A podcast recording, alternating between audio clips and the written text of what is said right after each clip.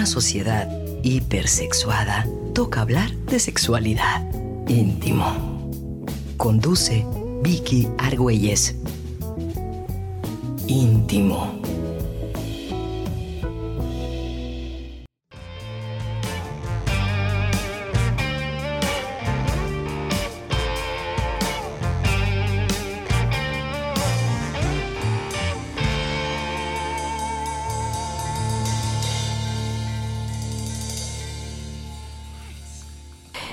Muy buenas noches, bienvenidos a su programa de íntimo.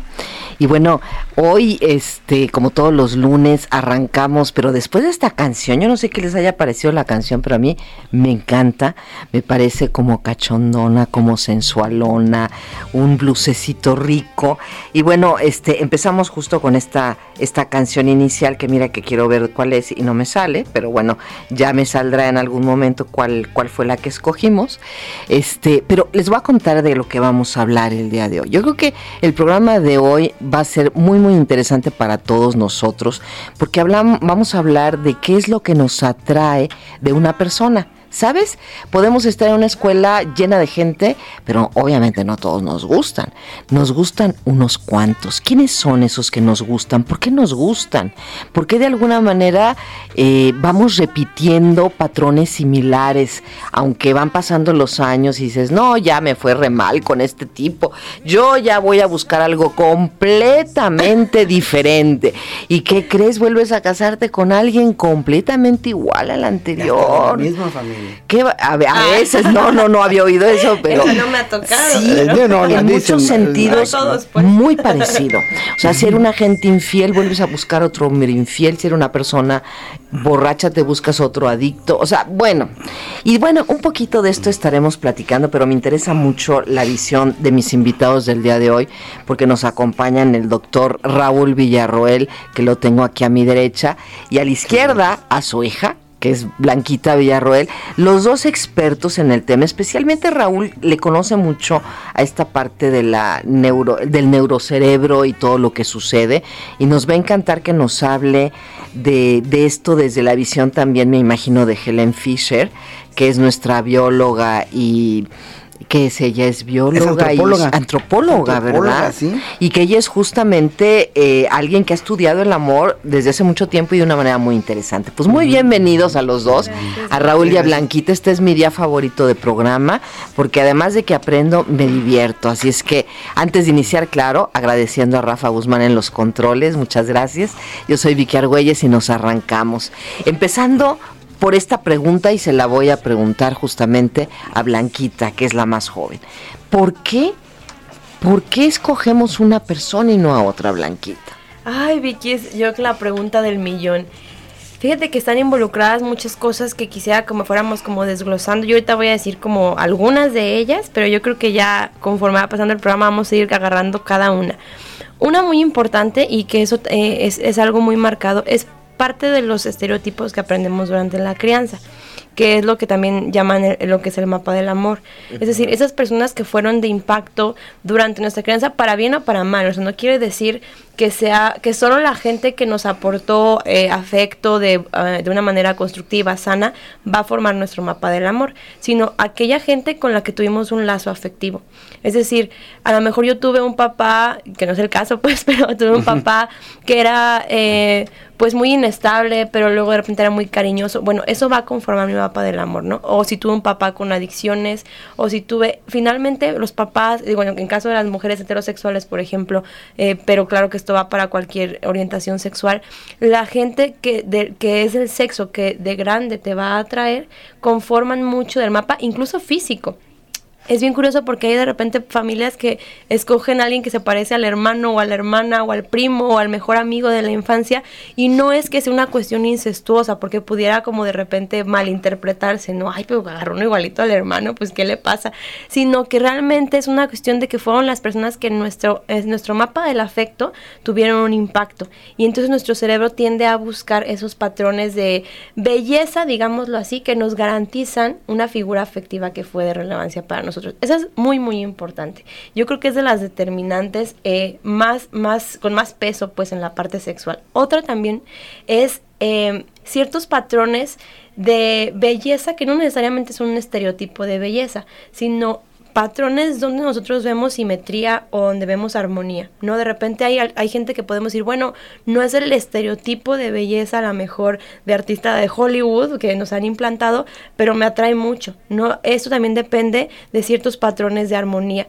Y otra muy interesante es también, eh, hay un estudio muy, muy padre que, que ahorita yo creo que vamos a mencionar más adelante, pero también es con qué nos valoramos a nosotros mismos para conseguir pareja. Es decir, si yo creo que soy un 10, busco una pareja que creo que es un 10. ¿Para qué te alcanza? Para que te, sí, de verdad. Como los y la 10 que van a la tienda. demuestra, ¿eh? Ah. Si yo estoy, puedo ser una mujer guapísima, este, inteligente, pero yo me creo un 6, busco a alguien que es para lo que creo que me alcanza. Y no es una cuestión de para qué me alcanza objetivamente, porque a lo mejor podría obtener algo diferente, ¿no?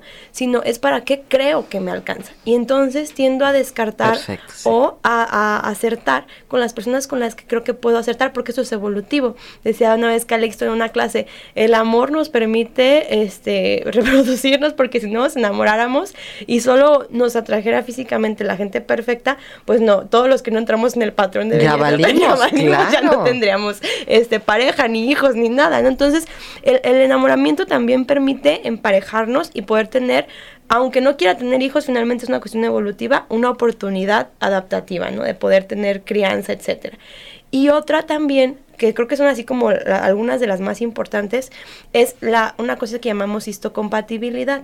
Esto, para decirlo muy, muy sencillo, es, yo tengo en, mi, en mis células ciertos, em, digámoslo como un chip, ¿no? De, de qué, para qué sirven mis genes, con quién me puedo emparejar, qué producen mis genes, etcétera. Si yo me junto con alguien que tiene un chip igual, eso no nos garantiza como mucha evolución, porque seguramente nuestros hijos van a tener un chip pues igual, ¿no? Y la evolución es juntar diferencias. Entonces, si yo me junto con alguien que tiene un chip diferente, seguramente la combinación me va a garantizar alguien con una mejoría este eh, evolutiva, pues, que es lo que vemos, pues se escucha muy feo el ejemplo, pero es lo que vemos con los perros, por ejemplo. Los perros de raza pura tienen muchos efectos genéticos, ¿no? Estos perros de repente muy, muy, este, con una raza muy pura que los casan entre, este, perro que son de la misma familia, tienen problemas de cadera, tienen problemas de hipoglucemia, y los perros a veces que son de la calle, que dices tú, no sabes ni de qué raza se revolvió, aguantan mucho más. Bueno, eso es evolutivo, porque la revoltura de genes, entre más diferente sea, Mejor. mejor. Eso también pasa. Por eso hay, hay experimentos donde se ha puesto a la gente a, a oler 10 frascos con prendas de hombres y en una de esos frascos está la prenda de un hermano y tú luego le dices, "Ay, no, no". pero a la novia le gusta, ¿no? A la novia de tu hermano le gusta ese olor y tú luego le dices, huele horrible. Ah, bueno, es porque el complejo de histocompatibilidad hace que nuestro aroma no sea... Es como una advertencia del cuerpo, decir, no te juntes con tu hermano porque tus genes te van a ir a complotear. Entonces, esto también es bien interesante porque a veces hay alguien que nosotros vemos y decimos, es que yo no quería estar con esta persona o no era mi estereotipo o no era quien yo quería, pero es que huele muy rico, ¿no? O huele, y eso el del aroma en general. Aparte, hay partes del cuerpo que emiten todavía más, ar- más eh, aromas con más hormonas. Por ejemplo, las partes donde hay vello, genitales y, y axilas, Las axilas, todavía claro. tienen más. En el caso de la heterosexualidad, por ejemplo, eh, de mujeres heterosexuales, pues hay una gran carga de, de hormonas vinculadas con la testosterona en estas áreas. Entonces, son aromas que de cierta manera evolutivamente nos hacen saber que alguien es compatible genéticamente con nosotros. Qué barbaridad, nos has dado un montón de trampa. información No en unos cuantos minutos. Ahorita regresamos y la vamos desmenuzando. ¿Qué les parece? Vamos a una pausa, pero les juro que regresamos enseguida, no te despegues. Re- íntimo. Porque todos tenemos derecho al placer. Volvemos.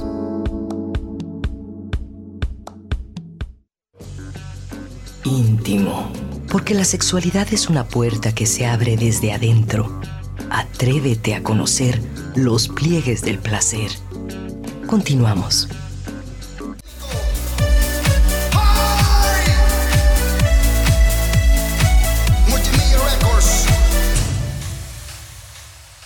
Regresamos contigo. Ya, qué fiesterón nos pusimos, ¿Eh? ¿no? La verdad que ya tenía yo ganas también de, de pararme a bailar después de esta, esta música, de también que habla de esta parte de las atracciones y de lo que te gusta. Y bueno, hoy estamos hablando justamente de eso. ¿Qué es lo que te atrae de una persona? ¿Por qué es esa persona y no otra? Y bueno, ya tuvimos ahora sí que en el bloque anterior eh, todo un panorama que nos dio la doctora Blanquita, que no nos dio chance de parar. mismo ritmo que... Así a tu ritmo, va contigo. Y bueno, ella hablaba de estos mapas, de estos mapas del amor que vamos conformando en la infancia y que es cuando dices, eh, no sé, por decir una tontera. Para mí el mapa del amor empezó cuando yo conocí a John Travolta y dije, por supuesto, yo quiero un hombre como John Travolta. Yo a Olivia ¿Ah? Newton-John. Tú a Olivia Newton-John, una güerita. Y tienes a tu Olivia. Sí, claro. Y yo me casé con John Travolta Sí, también. sí. A mí, John Travolta él la con la supo, pero sí me lo, sí me lo encontré. Y, y bueno, por supuesto que como eso, N cantidad de detalles que, que con los años tú crees que ya no son los mismos que te van a gustar. Sin embargo, yo veo que a ti te siguen gustando las güeritas, por ejemplo. Sí, ¿No? Sobre todo la piel blanca. Más que el cabello rubio, la piel blanca me gusta mucho. Este, me gustan con pecas. Ah, ¿te gusta Sí, uy, no, la- las pecas se Tengo oportunidad. Sí, claro, por supuesto. O sea, las pecas a mí se me hacen tan sexys.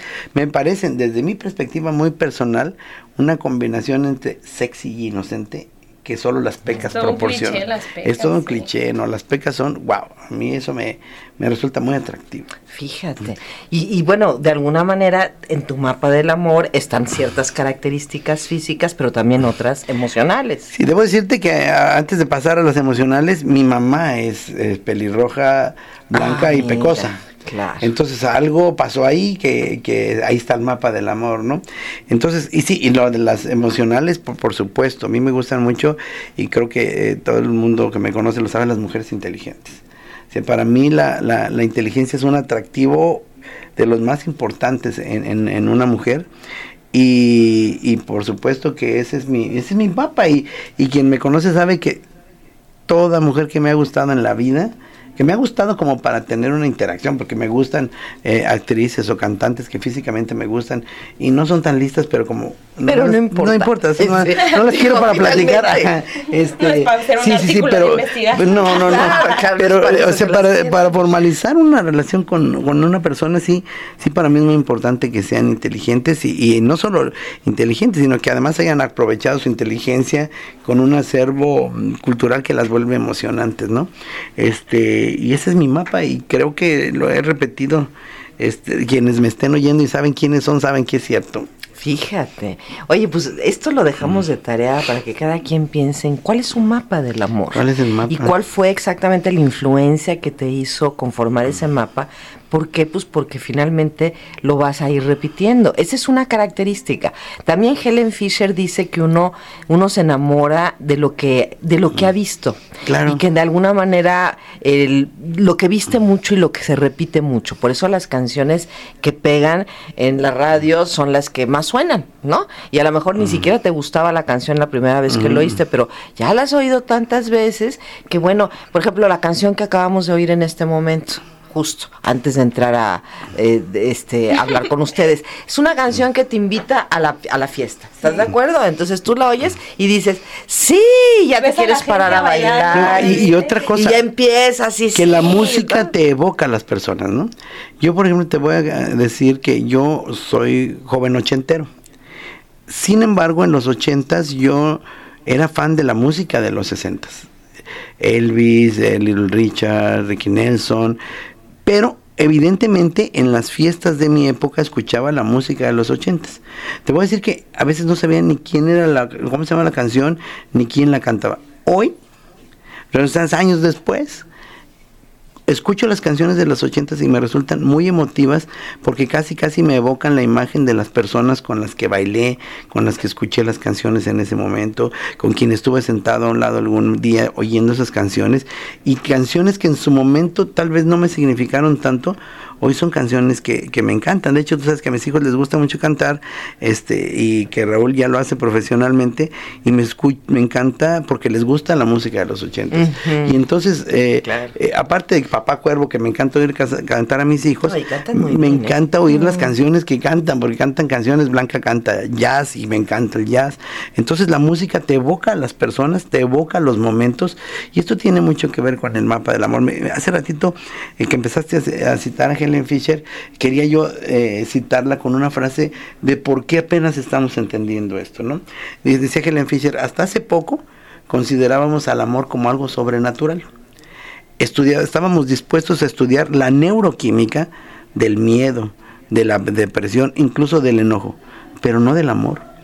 El amor, los médicos, los neurólogos, los psicólogos, psicólogas, eh, neurólogas, empezaron a tomarla en serio hace apenas algunos años. De hecho, Helen Fisher es de las primeras. Y Helen Fisher ni siquiera era eh, de, de formación básica eh, neuróloga, era antropóloga. Y después se volvió neuroantropóloga. Y después fue casi como neurosexoantropóloga, ¿no? Sí, y ¿cómo se puso a estudiar el amor en sus funciones neurológicas a través de la evolución. Y eso es impresionante porque comenzó apenas a darnos algunas respuestas de eso. De hecho, así literalmente, su libro creo más importante es Porque amamos, ¿no? Y, y- y nos habla de esto que tú decías al principio. ¿Por qué puedes entrar a una habitación donde hay muchísima gente y una te llama la atención y dices, ahí está, y, y- y hoy vienen a, a corroborar estas teorías neurocientíficas, ese amor a primera vista, que evidentemente no es el amor comprometido, el amor con el que, pero es el amor que te mueve, o sea, es el, flechazo. Es la el flechazo, claro. es el- el- la inyección de dopamina, todo lo que da que dices, quiero estar esta, con esta persona, la quiero volver a ver, la quiero oler, y ahí el, el- el hipocampo y la norepinefrina trabajando para memorizar ese olor, esa apariencia, ese tacto, y cada que hueles el perfume, que escuchas su voz, te remueve un montón de sensaciones que no sabes ni por qué. Cuando mis hijos eran pequeños me decían, papi, ¿cómo sé de quién me voy a enamorar? Y yo les decía, y Blanquita se ha de acordar, Mm, no puedes saber de eso. quién te vas a enamorar. Y no pero seguro supimos. te vas a y no lo Todavía no lo sabemos, pero dicen. lo que sí puedes saber es que te vas a enamorar de alguien que esté a tu alrededor entonces si no puedes seleccionar de quién te vas a enamorar cuando menos puedes seleccionar de la gente que puede estar a tu alrededor para que no termines enamorándote de alguien que eh, te pueda hacer daño no y tampoco es garantía Tampoco es garantía. Pero fíjate, muchas veces se pensó, o durante mucho tiempo pensamos que uno, por supuesto, se enamoraría de un hombre con ciertas características. Y decían que los hombres debían de ser fuertes, formales. y feos Eh, feos, eso nunca nos gustó, entonces vamos a eliminarlo de Ok. feos, porque los, atra- los atractivos siempre nos han parecido atractivos y con billete de alguna manera. Entonces yo me imagino si está en un lugar un hombre así de maravilloso, pero no uno, muchísimos. Dices, ¿por cuál te vas a sentir atraído? Dices, todos tienen la característica pero si hay pero si hay uno que te, te hace Pero siempre va a haber uno que te va a decir, es este el que me gusta. ¿Qué se movió? ¿Es algo químico? ¿Es algo, por supuesto, tiene que tener algún parecido, como lo decíamos, con tu mapa del amor? Pero también tiene que ver con los neurotransmisores. Y Sí. ahí es donde vas. Mira, eh, Blake, Drake y Somers unos, son ellos psicólogos evolutivos. Ellos tienen la teoría de que las percepciones que tenemos hombres y mujeres sobre las personas del sexo opuesto, cuando son relaciones heterosexuales por supuesto, son manifestaciones adaptativas de la evolución y del apareamiento humano en un contexto social. Explico y lo desgloso. Sí, por O sea, lo que sentimos por una persona tiene que ver con millones de años de evolución metidos en nuestra cabeza de qué es lo ideal, pero operando en un contexto social. Esto es, te gusta una mujer o un hombre inconscientemente para procrear y tener hijos, aunque no sea el único sentido de la, de la, del ejercicio de la sexualidad. Pero obviamente operando en un contexto social. Por eso a mí me gusta Ana Berta Lepe y a lo mejor a mi hijo le gusta Miranda Kerr, que es como 50 kilos menos, ¿no? Porque hay un contexto social que va modificando tus percepciones de lo atractivo. Sin embargo, cuando vamos a la parte física, algo que está bien conocido es que nos puede gustar, como dice Pedrito Fernández, las altas, las, eh, las altas, las flacas Las y las gordas, gordas, las sí. flacas y las chaparritas, o sea, pero siempre debe haber una proporción. Yo les invito a que vean un cortometraje muy viejito de Disney que se llama Donald en el país de las matemáticas. Y dirías que eso qué tiene que ver. Ahí nos explican cómo el cerebro tiene una percepción matemática de lo que es la belleza en lo que ellos llaman la proporción áurea. Porque tú dirías, ¿por qué te puede gustar una chinita de ojos rasgados, una negrita de cabello chino, una rubia tejana de cabello rubio o una hermosísima mexicana que a mí me encantan las mexicanas, eh, morenita y de cabello oscuro y largo? Si son tan diferentes, porque mantienen una proporción. Por Y- y- atascado. por at- sí, por atascada. y luego, y luego dirías, entonces, la simetría es la base de la belleza. La Tampoco. la. Porque hay una teoría que dice que la imperfección es lo que hace perfecta la perfección. Y entonces de repente ese lunar que te hace esa cara casi perfecta, asimétrica, es lo que te la hace más atractiva. Ay, pero qué loco esto que estás diciendo. Retomo un poquito, un, un poquito varias cosas. Esta parte de la parte inconsciente de la simetría que tú dices. Mi papá decía que los hombres inconscientemente, y digo a mi papá porque no estoy diciendo a ninguna ningún personaje importante, pero tenía mucha razón porque Bueno, es un personaje. Es un personaje importante. es mi lo que va a personaje. decir. Ajá. Sí. Y lo que va a decir es, él, él se dedicó mucho tiempo a la porcicultura y a la genética. Entonces él decía que todas, la- que, que las puercas que tenían cadera ancha iban a ser buenas madres y que eran como los hombres se sentían más atraídos igual a una mujer un poco más caderona, de manera inconsciente porque iba a ser una buena madre, un buen vientre, desde su punto de vista.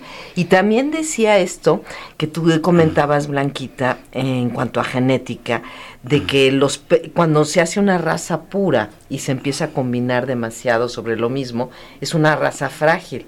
Y él decía, los judíos es una de las razas más frágiles, como todas las que segregan. Por el endocentrismo. Porque exactamente, y se empiezan a, a combinar nada más entre ellos Como en los y altos son los más enfermos. Aquí en los altos de Jalisco, ¿no? Que hay mucha enfermedad hay- Hay mucha genética. enfermedad genética, Sí. Sí, muchísima. De hecho, es así como un bastión para quien quiera hacer especialidad en genética aquí en Jalisco, porque tenemos muchísima enfermedad eh, Y tiene que ver genética. con eso. Tiene que ver con el endocentrismo. Eso es algo que eh, ojalá nuestro público nos quede claro cuando nos da como miedito ese respeto a la diversidad. La diversidad es la base de la evolución el que seamos diferentes y nos mezclemos entre diferentes es la base de que vayamos perfeccionando a la raza humana si es que la hemos perfeccionado, ¿no? Se puede. Eh, si es que se puede decir. Entonces, esta parte es muy interesante y tú lo decías y voy a regresar a estos autores que dicen condiciones evolutivas operando en un contexto social.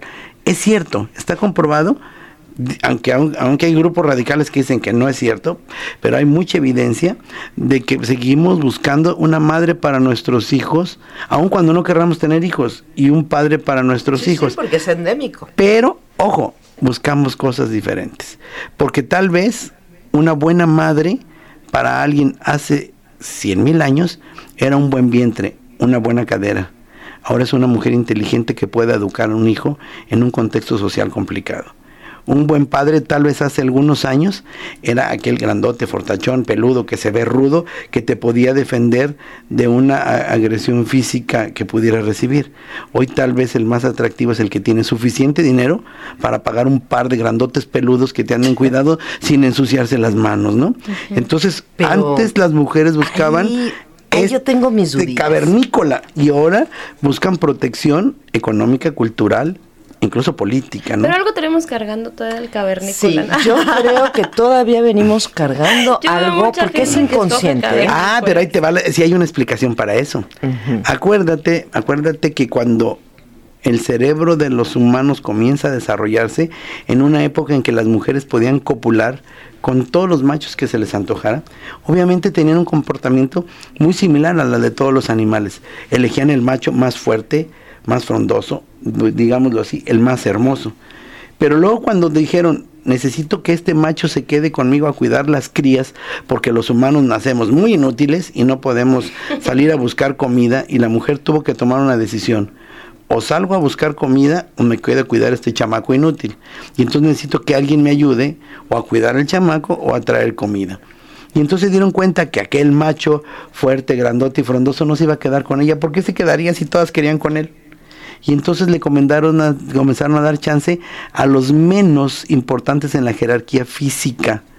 Y entonces, ¿cuáles eran los menos importantes? Los que eran buenos criadores.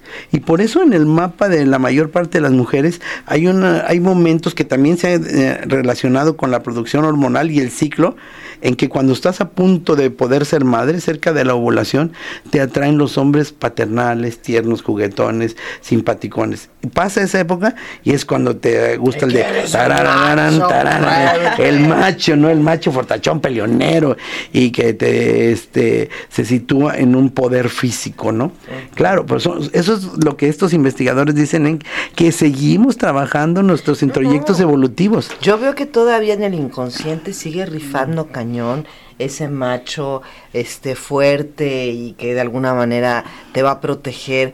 Y mira, que aunque tú conscientemente hayas estudiado algo y demás, finalmente es el inconsciente el que, el que Y rifa. aparte Sí. yo creo que también tiene mucho que ver que nuestro mapa del amor sigue jugándose como roles muy específicos en el cine y las películas, ¿no? O sea, el, el estereotipo del chico malo que luego se hace bueno, como este tipo de cuento del Bella y la Bestia de escógete uno patán y tú lo vas a transformar en buena onda. O sea, ese estereotipo sí pega mucho. Alguna vez un amigo lo, lo comentaba y fue toda una controversia porque lo comentaba en un grupo donde estábamos hablando de embarazo adolescente y decía es que los modelos también están generando que los embarazos en adolescentes se den porque de repente el, el muchacho patán pues llama la atención, ¿no? Y muchas veces quien después violenta a las adolescentes.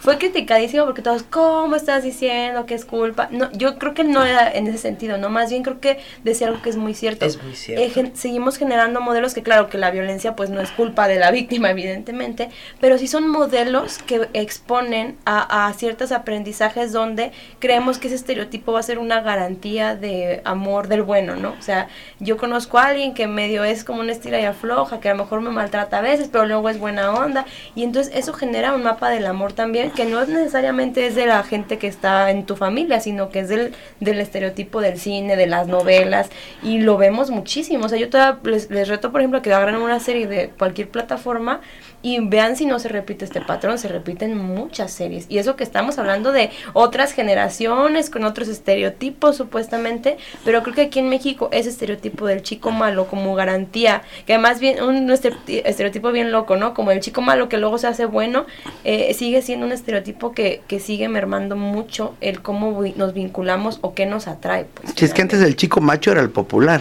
Ajá. Eh, Pero después cuando dijeron, ya no nos gustan los machos, ah, bueno, que siga siendo ese chico malo, pero ahora se vuelva Ahora bueno, ¿no? bueno. Ahora se haga bueno, ¿no? Pero Sí. sigues buscando Pero al sigue, mismo. sí. Sí, yo pienso que también hay una gran dosis de parte inconsciente en todo este, este juego, que a lo mejor alcanzas a verlo, pero no lo puedes evitar. O sea, es como si, si te hubieran quitado tu, tu lado frontal del cerebro.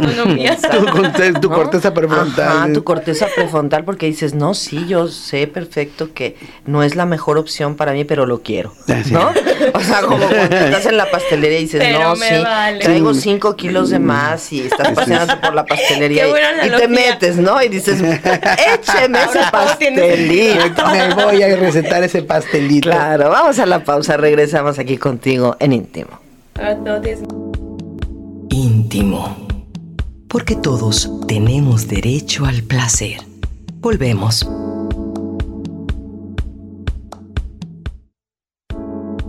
Estás escuchando Íntimo. Un espacio para abatir el analfabetismo sexual. Continuamos.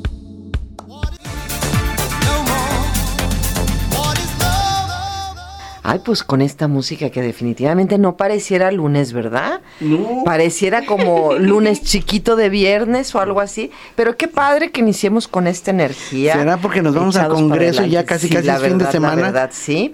Nosotros nos vamos, confesamos que nos vamos el jueves, ¿verdad? Ajá. Miércoles o jueves nos vamos al Congreso a Mérida de Sexualidad. Y bueno, estamos, no sabes, o sea, ya estamos encantadísimos. Yo ya tengo la mitad de mi maleta hecha. Es una cosa maravillosa que eso se va a poner muy bien. Así es que por eso también traemos esta música. Yo creo que porque en el fondo y en el inconsciente, Ya pues, andamos ya me estoy viendo en el avión y ya me estoy viendo en la fiesta, Sí, ¿no? ya, ya me estoy viendo hablando así, bochita. Sí, con ropa ligera, qué, qué Comprándome gusto. una guayabera. Tú quieres una guayabera. Ah, sí, Yo no, yo, a los talleres, Yo ya. voy casi con la maleta vacía para comprarme allá guayaberas. Ya Me encantan las guayaberas. Y qué mejor que comprarte no una guayabera baratas, ¿eh? yucateca. No. Ay, no, pero son muy bonitas. A mí se me hacen muy bonitas. Sí, sí, son muy bonitas. Sí, sí, sí, así es que ya voy listo. Hombre, pues qué bueno. Ahí estaremos y bueno, de hecho, yo creo que el siguiente lunes no vamos a estar, vamos a tener un programa grabado porque lo más seguro es que la fiesta se prolongue un poco más. Un no, poquitín. en realidad yo tengo trabajo, fíjate, sí tengo trabajo por allá, Sí, aunque parezca que no. ¿Allá? Sí. Ah, sí, mira Sí, qué sí, chido. No, voy. yo acá, yo sí tengo que aquí- regresar. No, yo tengo trabajo allá, voy a tener algunas entrevistas con Secretaría de Educación. Ah, qué padre. Entonces me voy a quedar allá y vamos a hacer programa grabado el 30. Pero bueno, vamos continuando prácticamente para cerrar este tema que me parece fascinante y que a final de cuentas por el poco tiempo que nos queda es como darte así como una un pequeño bosquejo para que tú también a tu vez busques toda esta maravilla que es el amor a primera vista, que es como de alguna manera nos enamoramos por nuestros mapas mentales, también por el olor, evidentemente. Uh. Por el olor. Hay un experimento de las camisetas. Sí, sí. Este, de, de las camisetas sudadas, que varios hombres se, se- se pusieron a sudar la camiseta y luego le enseñaban a las mujeres la camiseta y tú la olías y decías, no, bueno, qué horror esta, no, hasta que encontrás una y decías, oh, este Sí, es la luego mucha mía", gente no, no, no se la cree, no, que el sudor huele rico cuando es la persona que te atrae. Y hay veces que la persona que te atrae dice, ay, no me huelas, que estoy toda sudada y tú es lo que quieres, ¿no? Déjame olerte porque tu sudor tiene El es- aroma. es- ese aroma eh, atractivo. De hecho, hay, hay personas que congénitamente nacen sin nariz, que se llama arritmia, y un muy alto porcentaje de estas personas caen en depresión severa e incluso en ideación suicida porque no pueden sentir amor. Antes decían amor a primera vista, ahora decimos amor a primera olida, porque el olor es, es muy, Es muy muy, muy importante. importante en el proceso de enamoramiento. Y pareciera que no, porque hay cosas que no, no sentimos tanto, o sea, de manera consciente. Pero cuando estás platicando con alguien, tú estás oliendo el, aliento Ay, del, sí. del, del otro, ¿no? Y muchas veces, a mí sí me ha pasado gente que llega y dices, no, no, no, por Dios, qué, qué mal huele, qué mal huele, no puedo con esto. Y que volteas con los demás y dicen, no, No, no huele o mal. sea, no, no huele mal.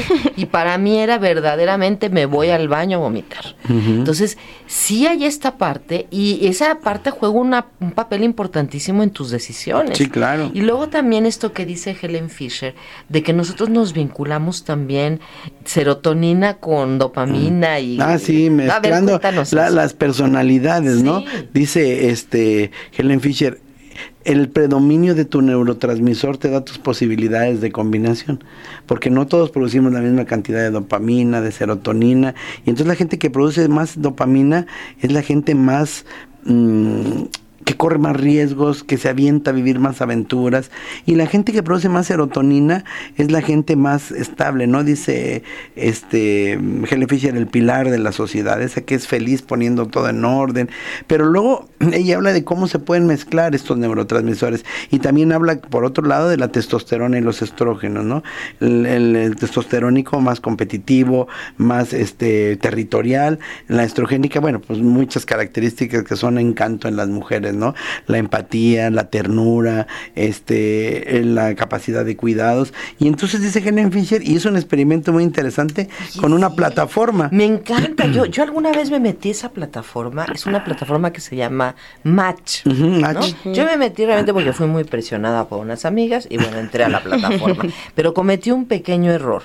Eh, había quién te gusta y, y yo, em, yo entendí como quién eres, no sé por qué, y entonces puse mujeres. Y pues yo decía, ¿por qué me buscan puras mujeres, no? Con un Y peguesazo bueno, y- fue ahí un pequeño detalle, ya luego Bueno, vi que el pegue es error... pegue. El pegue es pegue, ¿eh? Eh, vi que el error estaba puesto ahí en esas cosas. Pero ella, Helen Fisher, justo en esta plataforma de Match, es donde ella hizo todos sus experimentos.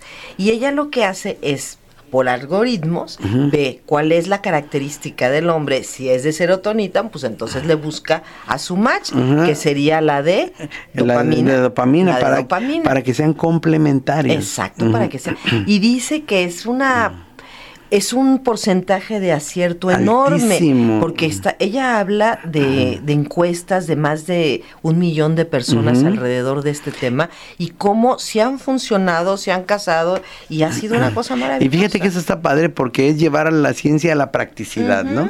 Porque de repente pensamos que la ciencia es- está para los laboratorios y esta es la parte interesante en la sexualidad, que la ciencia llegue ahí donde vive uno el amor, ¿no? Y entonces Helen Fisher se atreve a hacer este experimento al inicio criticado porque ¿cómo ibas a hacer un experimento científico en una plataforma de citas, ¿no? No, pues es que ahí está, o sea, estabas hablando de citas, ahí tenías que irte, ¿no? Pero Entonces, no nada más, ¿eh? Ella va más lejos.